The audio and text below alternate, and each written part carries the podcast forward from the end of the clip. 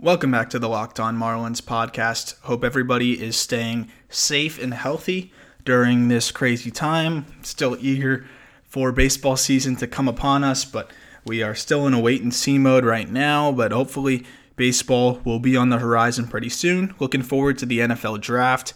That, of course, is something that will be a nice little glimpse into the future and things we have to look forward to. Of course, with baseball, that is obviously something that we're all so eager to see. I'm really excited to just see some of the young guys play. Also, today's Miguel Cabrera's birthday, and that got me thinking some of the older guys, this is their last couple seasons, or it could be their last season, maybe not Miggy. And he Miggy was looking really good in spring training. I don't know if any of you saw. He was looking like he was five years younger. He shed some weight. His bat speed looked like it was recaptured a little bit, and he was pounding home runs to straightaway center field. It looked like the old Miggy. And man, how nice would it be to see Miguel Cabrera bounce back and have a really productive season once again? So, this episode is actually going to be a little bit more reflective. Speaking of Miguel Cabrera, speaking of the older Marlins, and it's going to be about the trades that never were. And I usually don't like to ruminate in the past and look at things that could have been or could have happened. But in these two scenarios, I think the Marlins actually really dodged a bullet. And these two trades that almost happened, there's so many trades that we don't even know about that have probably almost happened over the last 10 years. And if we found out some of them, I'm sure we'd be like, oh man, why didn't they do that? And I'm sure there'd be a bunch where we'd be like, wow, thank goodness. These two seem like they're more of the latter. And I'm going to get into it and what could have been if those trades ended up going through. The first one is one that most people know about, except I don't I haven't really seen anybody dive into what it would have meant if it went through, meaning what would have happened to the Marlins if that trade went through, what would have the implications have been short term and long term? So the first of the two trades I'm going to talk about is the Manny Ramirez almost deal to the Marlins. And this was a trade that seemed exciting on the outside, but when you dive into it, really would not have made much sense for the Marlins. However, if you look at where the Marlins were at this point, so the rumors were really escalating around the deadline, right around July 30th. And there were reports that it was basically almost a done deal. You had several writers and news outlets saying it was really a matter of crossing the T's and dotting the I's. And the deal that was reported by MLBTradeRumors.com was apparently the Marlins get Manny Ramirez in cash, Red Sox get Jason Bay and John Grabow from the Pirates, and the Pirates would get three Marlins prospects. That would be Ryan Tucker, Jeremy Hermida, and Mike Stanton at the time. Stanton was a freak athlete, obviously, largely unproven, and not really the center of the deal. He was kind of the last piece. But Ryan Tucker was a first round pick by the Marlins in the compensation round, number 34 overall, was the number two prospect for the Fish going into the season. And Jeremy Hermida was a perennial top prospect in baseball for several years made his debut in 2005, as many of you know. Had a couple productive seasons, still abbreviated season in 2006. 2007 posted an 870 OPS, looked like he was starting to turn into that player that many thought he could be. And then in 2008, when this trade was supposed to go down, he was about league average out there, about replacement level, but he was only 24 years old. So the Marlins would be giving up on a young outfielder that had a very, very high ceiling. Ultimately, we know how that played out. But at the time, it didn't seem like that was a guy that was going to be a bust. At this point, the Marlins knew they had something with Stanton, I'm sure. I don't think they knew he was going to become a league MVP, but he was putting up major power numbers in A ball, albeit it was only A ball. But for a kid out of high school, the Marlins knew that he could develop into something, and I truly believe he was the hiccup in the deal. The Marlins just did not want to give up on a kid that was off to such a hot start in pro ball eh, when they're already giving up their number two prospect in Tucker and a young outfielder in Hermida. Manny Ramirez, on the other side of things, still a very productive player, but was very disgruntled with Boston, was ready to go but there's no way that he would have fit into that clubhouse. At least I don't believe so. With a bunch of young, impressionable players that were seemingly enjoying playing with each other very much.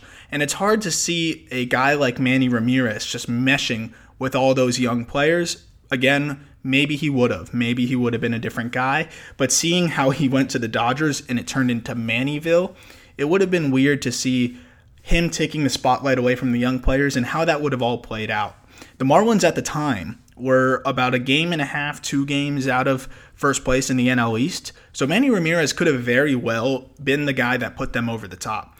And the numbers that he put up with the Dodgers were phenomenal, if you remember. After his trade to the Dodgers, he posted a 396 batting average. He put up a 489 on base, 743 slugging, and a 1232 OPS. That was in 53 games. He slugged 17 home runs and drove in 53 RBI. So he, if you scale that out, he would have had one of the best seasons in MLB history. And obviously, it's just 53 games, but 53 games is a third of the season. That's crazy. He would have had over 50 home runs, and he was flirting with a 400 batting average. Obviously, the batting average is the harder thing to sustain when you scale things out. But just how productive he was, I don't think there there couldn't have been a more productive player in baseball over those last 53 games of the season. And Manny was 36 years old. I think he was feeding off of that Mannyville. He was loving a new environment in LA, and a fresh start was just what he needed, and he helped them get to the playoffs. And that was obviously a good move for the Dodgers. For the Marlins, I don't know if he would have done the same, but let's assume he did the same.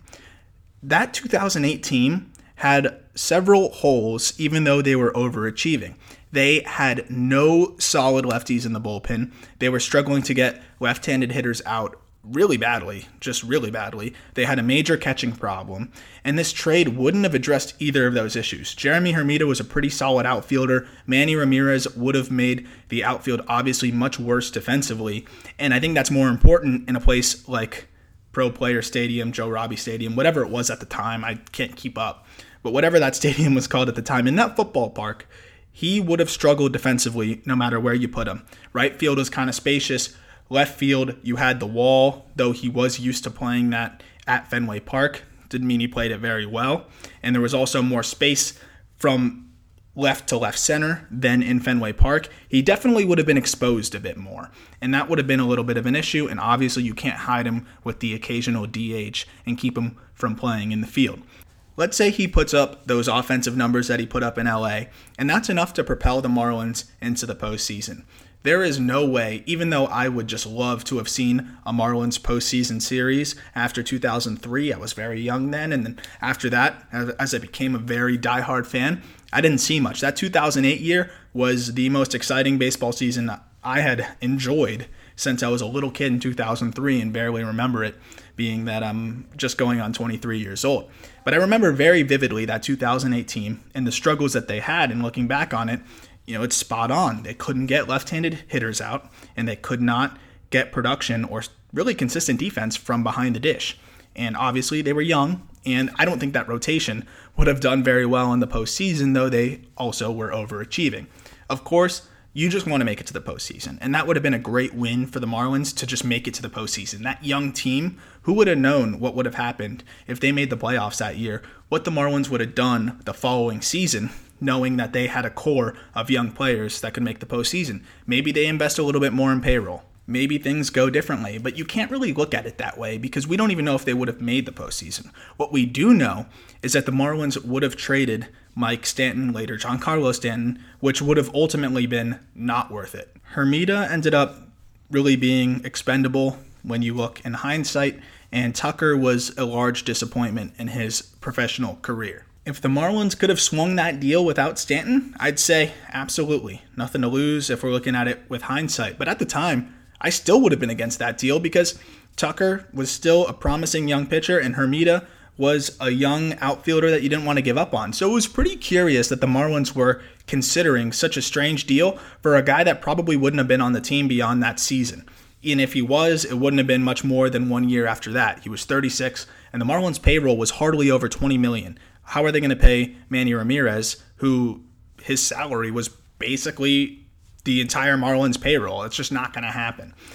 when you look at all of that, the trade really made no sense. And the Marlins could have used some of those pieces that they decided were expendable and got pieces that could have actually helped them be better. I do remember the Marlins got Arthur Rhodes, and that did help with the lefty issue out of the pen. But overall, you're really not looking to help your team in an analytical standpoint. I know this is 12 years ago, but you're just going for the sexy trade there, which is so uncharacteristic of that previous ownership. And it was just a bizarre season all around. The Marlins definitely could have found a better piece. I'm not going to sit here and remember who was available at the deadline in 12 years ago, but I can promise you, with the package that they were willing to give up or almost give up, whether Stanton was the hiccup or not, or whatever it was, they might have been better off just trading for Jason Bay in the reliever because of the aforementioned issues with the bullpen.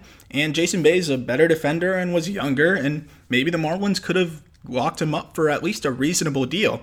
He ultimately would have been pretty disappointing with the Red Sox, so maybe the Marlins dodged a bullet there. The whole trade, in a nutshell, kind of seems like a shit show, and the Dodgers ended up making an okay move without giving up too too much, and they made the playoffs because of Manny. Ultimately, did not do much more after that but it was a cool little stint there that he had with the Dodgers, and that was pretty much his last good stint in the MLB, and that was kind of how he wrote it out. Reflecting, Mike Stanton makes the trade a great dodge by the Marlins, and it's very good that they didn't end up making the deal.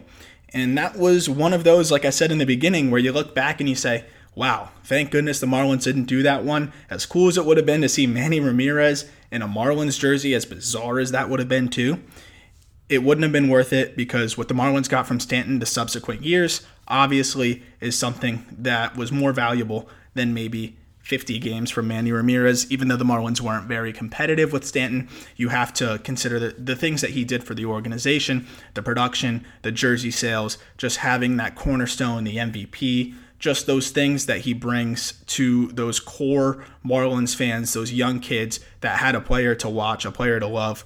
Stanton was that guy, the franchise piece for the Marlins for a while. So, in hindsight, we're going to categorize that one as a thank goodness, and I'll move on to the next trade after the break. So, this deal that almost was, I'm taking it with a grain of salt. I'm going to talk about it because I'm assuming that it had to have been a deal that almost was, but I also rarely believe many of the things that David Samson says. That being said, there's not really any reason to lie about this, to make this up, because there's nothing for David Samson to gain in telling the story, which seems to be the rule of thumb with this guy. If there's something to gain, maybe he's lying. If there's something that he could maybe hide or protect himself, you take it with a grain of salt. But sometimes he tells some unique stories, I have to admit. Though I do not like to listen to his show, I don't really read much that he tweets, don't follow him because I just think he's toxic. He seems like he actively roots against the Marlins. I do think that this actually almost happened, and it would have been a very interesting deal to say the least. And we're going to dive into whether it was a bullet dodged or a deal that maybe the Marlins should have made. It's a Jose Fernandez deal that allegedly almost happened between the Marlins and the D backs. And before I get into this, I just want to make it clear that when considering whether this trade would have been a good or bad move for the Marlins in this hypothetical, you can't factor in Jose Fernandez's death to the consideration of whether it would have been a good trade or not because you just can't think that way. And it also just really doesn't make any sense because okay, maybe he wouldn't have passed away if he went to Arizona. You just can't think that way. I just want to talk about it from a purely baseball standpoint. I just wanted to throw that out there because before I go into this really deep and talk about all of the potential pieces that could have went back and forth. I know someone's going to be out there and be like, "Well, maybe he wouldn't have died. It would have been a good move. The Marlins would have got something." Like, I don't do that. Just don't do that. I hate playing that game, especially when you're considering somebody's life. You just can't think about things that way. So sorry for that rant, but I just wanted to put that out there. So we're just going to be talking about what Jose Fernandez his value was at the time, and we're assuming that he would have never died and continued playing in the big leagues, producing at about the same level that he was at the time. If you remember, he was a guy that was repped by Scott Boras.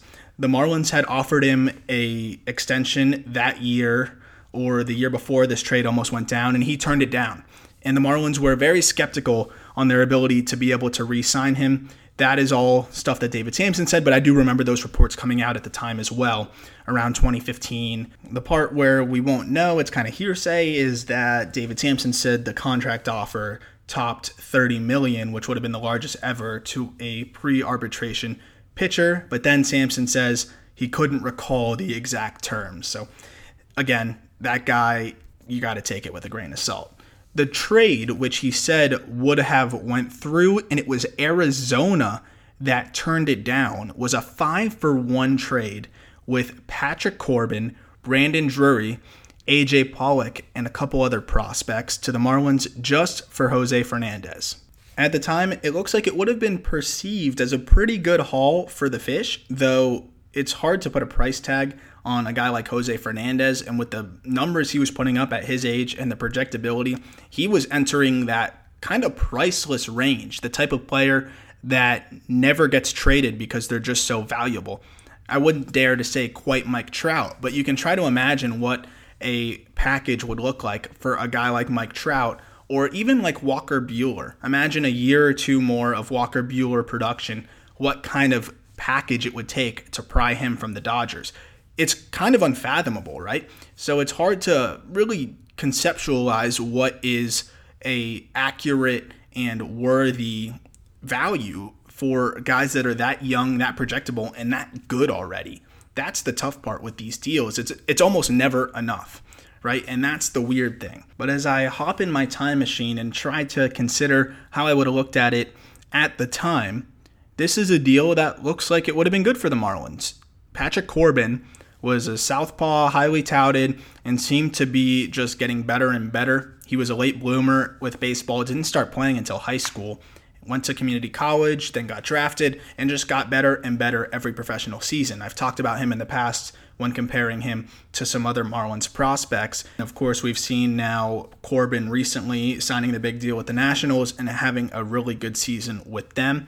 He was an All-Star in 2013, so that would have been 2 years before the trade would have went down, but he was also coming off of an injury. He hadn't pitched in 2014, had come back in 2015, looked decent. Again, still getting back into his groove, only through 85 innings. But he was just a year and a half or two removed from an all star season, and his last full season he was an all star, racking up 208 innings, and was still only about 25 years old at the time. So the Marlins would have been getting a young southpaw in return with projectability, and obviously a guy that ended up turning into a very good young pitcher. Then you go to AJ Pollock. Again, go back into your time machine. And Pollock is still good today. He's still a productive, decent player. He was all right with the Dodgers, only played 86 games last year. Health has been the issue for him, but when you hop back in time, we didn't really know that completely yet. He did only play 75 games in 2014, but in 2015 he came back, played 157, and he was an all-star, won a gold glove, and he posted an 865 OPS, hit 20 home runs, swiped 39 bags, and won a gold glove. That is really good, obviously. So that's a guy that you won on your ball club. 27 years old. He just had his best offensive production. He's a gold glover and he's going into cavernous Marlins Park, that is a guy you want. So those two pieces right there already are a great start, a great, great start, no matter who you're trading, even a guy as good as Jose Fernandez. Then Brandon Drury, the third piece, at the time was considered one of the better prospects in the Diamondback system. The thing is, Drury was not highly touted in general. He was a late pick in 2010, going in the 13th round to the Braves, ultimately making his way to Arizona. He was still one of their top 10 prospects, actually ranked as high as three in the preseason of 2015, was ranked fifth by the end of the season in 2015, had a phenomenal AAA stint with Reno, hitting 331 and only striking out 35 times in 63 games, showing the speed, ability to hit for consistency, and could play all over the infield. You were looking at a guy that, at his best, could be a very serviceable infielder. At his worst, would be a great super utility guy with above average production for a bat off the bench. A good third piece in the trade. This is where it's a little hard to kind of try and think about who else could have been in the deal because they said there were two more prospects. But looking at the Diamondbacks' top 10 prospects at the time, being in 2015, none of the players in those top 10 really ended up amounting to much other than Archie Bradley, who's obviously still playing and still pretty productive as a reliever. Braden Shipley had a stint in the big leagues. He's been up and down. I'm honestly not even sure where he is right now. And then the rest of the guys in that top 10 did not really do much. Ironically, Peter O'Brien was the number seven prospect for the D backs, ended up making his way to the fish. And I wouldn't be shocked if he was one of those five prospects being a South Florida guy. Jose at the time was 22 years old, going on 23, had just come back from Tommy John, and had only made 11 starts in 2015, but showed that he was recapturing his old form. Pitched 64 innings, struck out 79, and pitched to a 2.92 ERA, which ironically was the worst of any of his seasons, but still obviously showing what he could do. And then ultimately his final season, he was fantastic, going 16 and 8 with a 2.86 ERA, punching out 253 in 182 innings. We just know how good he was in that final season. The Marlins were afraid to lose Jose and get nothing. That's every team's biggest fear. You have a young star, you want to keep him, you try so hard to re-sign him, you wait till the last moment, and then he's gone because he leaves for free agency and you get nothing for him. That's the big fear of a team. With the Marlins then expecting him to go to free agency, it makes sense that the team was trying to get a nice little return. At the time, this trade makes a lot more sense than the Manny Ramirez trade if you're going in your time machine. The Manny Ramirez trade when you put yourself back in time made no sense back then. And you can probably find some old articles, fish stripe articles, uh, opinion pieces, I'm sure, that were not on board with the potential Manny Ramirez trade. This deal, though, obviously Marlins fans would have been furious. I know that, obviously, because he was a huge part of the Marlins organization. We had Jose Day every time he pitched. There was a jump in attendance. Everybody loved to watch this guy pitch. I have friends that aren't even baseball fans that were like, I would turn the TV on when Jose was pitching. So, of course, the Marlins would have been obviously making a big mistake with their relationship with their fans, which had already been just tarnished to a major degree. And trading a guy like Jose Fernandez might have been the last straw for many fans that were still hanging around, though many had already lost their trust in the ownership well before that. Jose Fernandez, as the cult hero he was, as the guy who was just this hometown hero, and this guy that just seemed to rally the Cuban and Latin fans that just took so much pride in his American dream story, it would have really had some major PR issues trying to justify that trade. And I'm sure, I'm sure, I'm sure that David Samson would have come out and said, he made us do this. He made us do this. We tried to offer him an extension and he wouldn't take it. That obviously would not have gone over well with fans, and there would have been a lot of unhappy Marlins fans. On the baseball side of things, if it is true that he wouldn't have resigned, that doesn't look like a bad deal. My only question is why are you so quick to be open to a deal with a team when you probably could have leveraged and had several different offers coming in, like the Marlins did with Miguel Cabrera. Ultimately, they picked the wrong deal because the Dodgers offered a much better deal featuring some of Matt Kemp, Clayton Kershaw. They could have got one of those guys.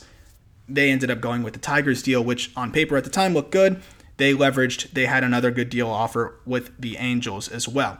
This time, the Marlins seemed to, unless they had other deals on the table, the only thing David Samson talked about was the deal they had in place with the D backs. Seemed a little premature and it seemed a little impulsive to just trade him that quickly, especially when he was still under team control. You could have had a little bit more time for him to show that he was fully back from his Tommy John. You still could have got some more production from him. The Marlins were still hoping to be competitive at that time. They had a good core. So they were going into 2016 hoping to trade Jose Fernandez. That makes no sense to me.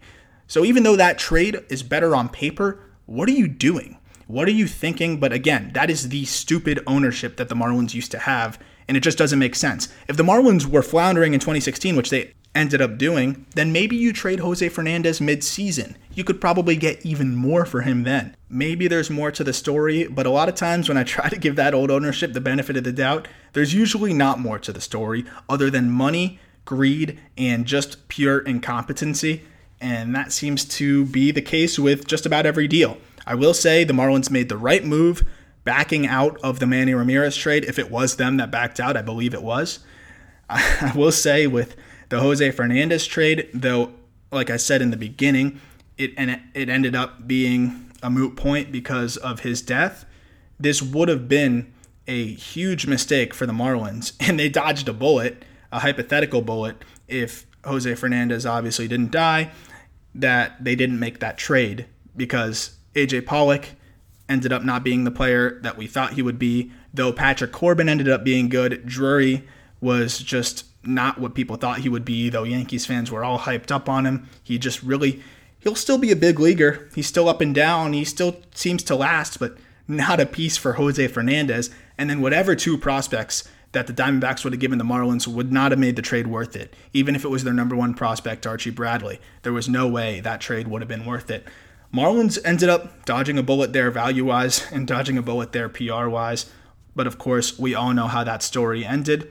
As much as I like to look forward to the exciting future of the Marlins, it is fun to look back in the past. Let me know if you guys liked me digging up some of these old stories, talking about some of the old almost trades, and some of the crazy little things that got lost in the shuffle over the years, especially in this time right now. It's kind of fun to look back. Let me know if you enjoyed this. I'll be happy to do more stuff along these lines. Hope you did. I will talk to you all soon. Stay safe and stay healthy out there.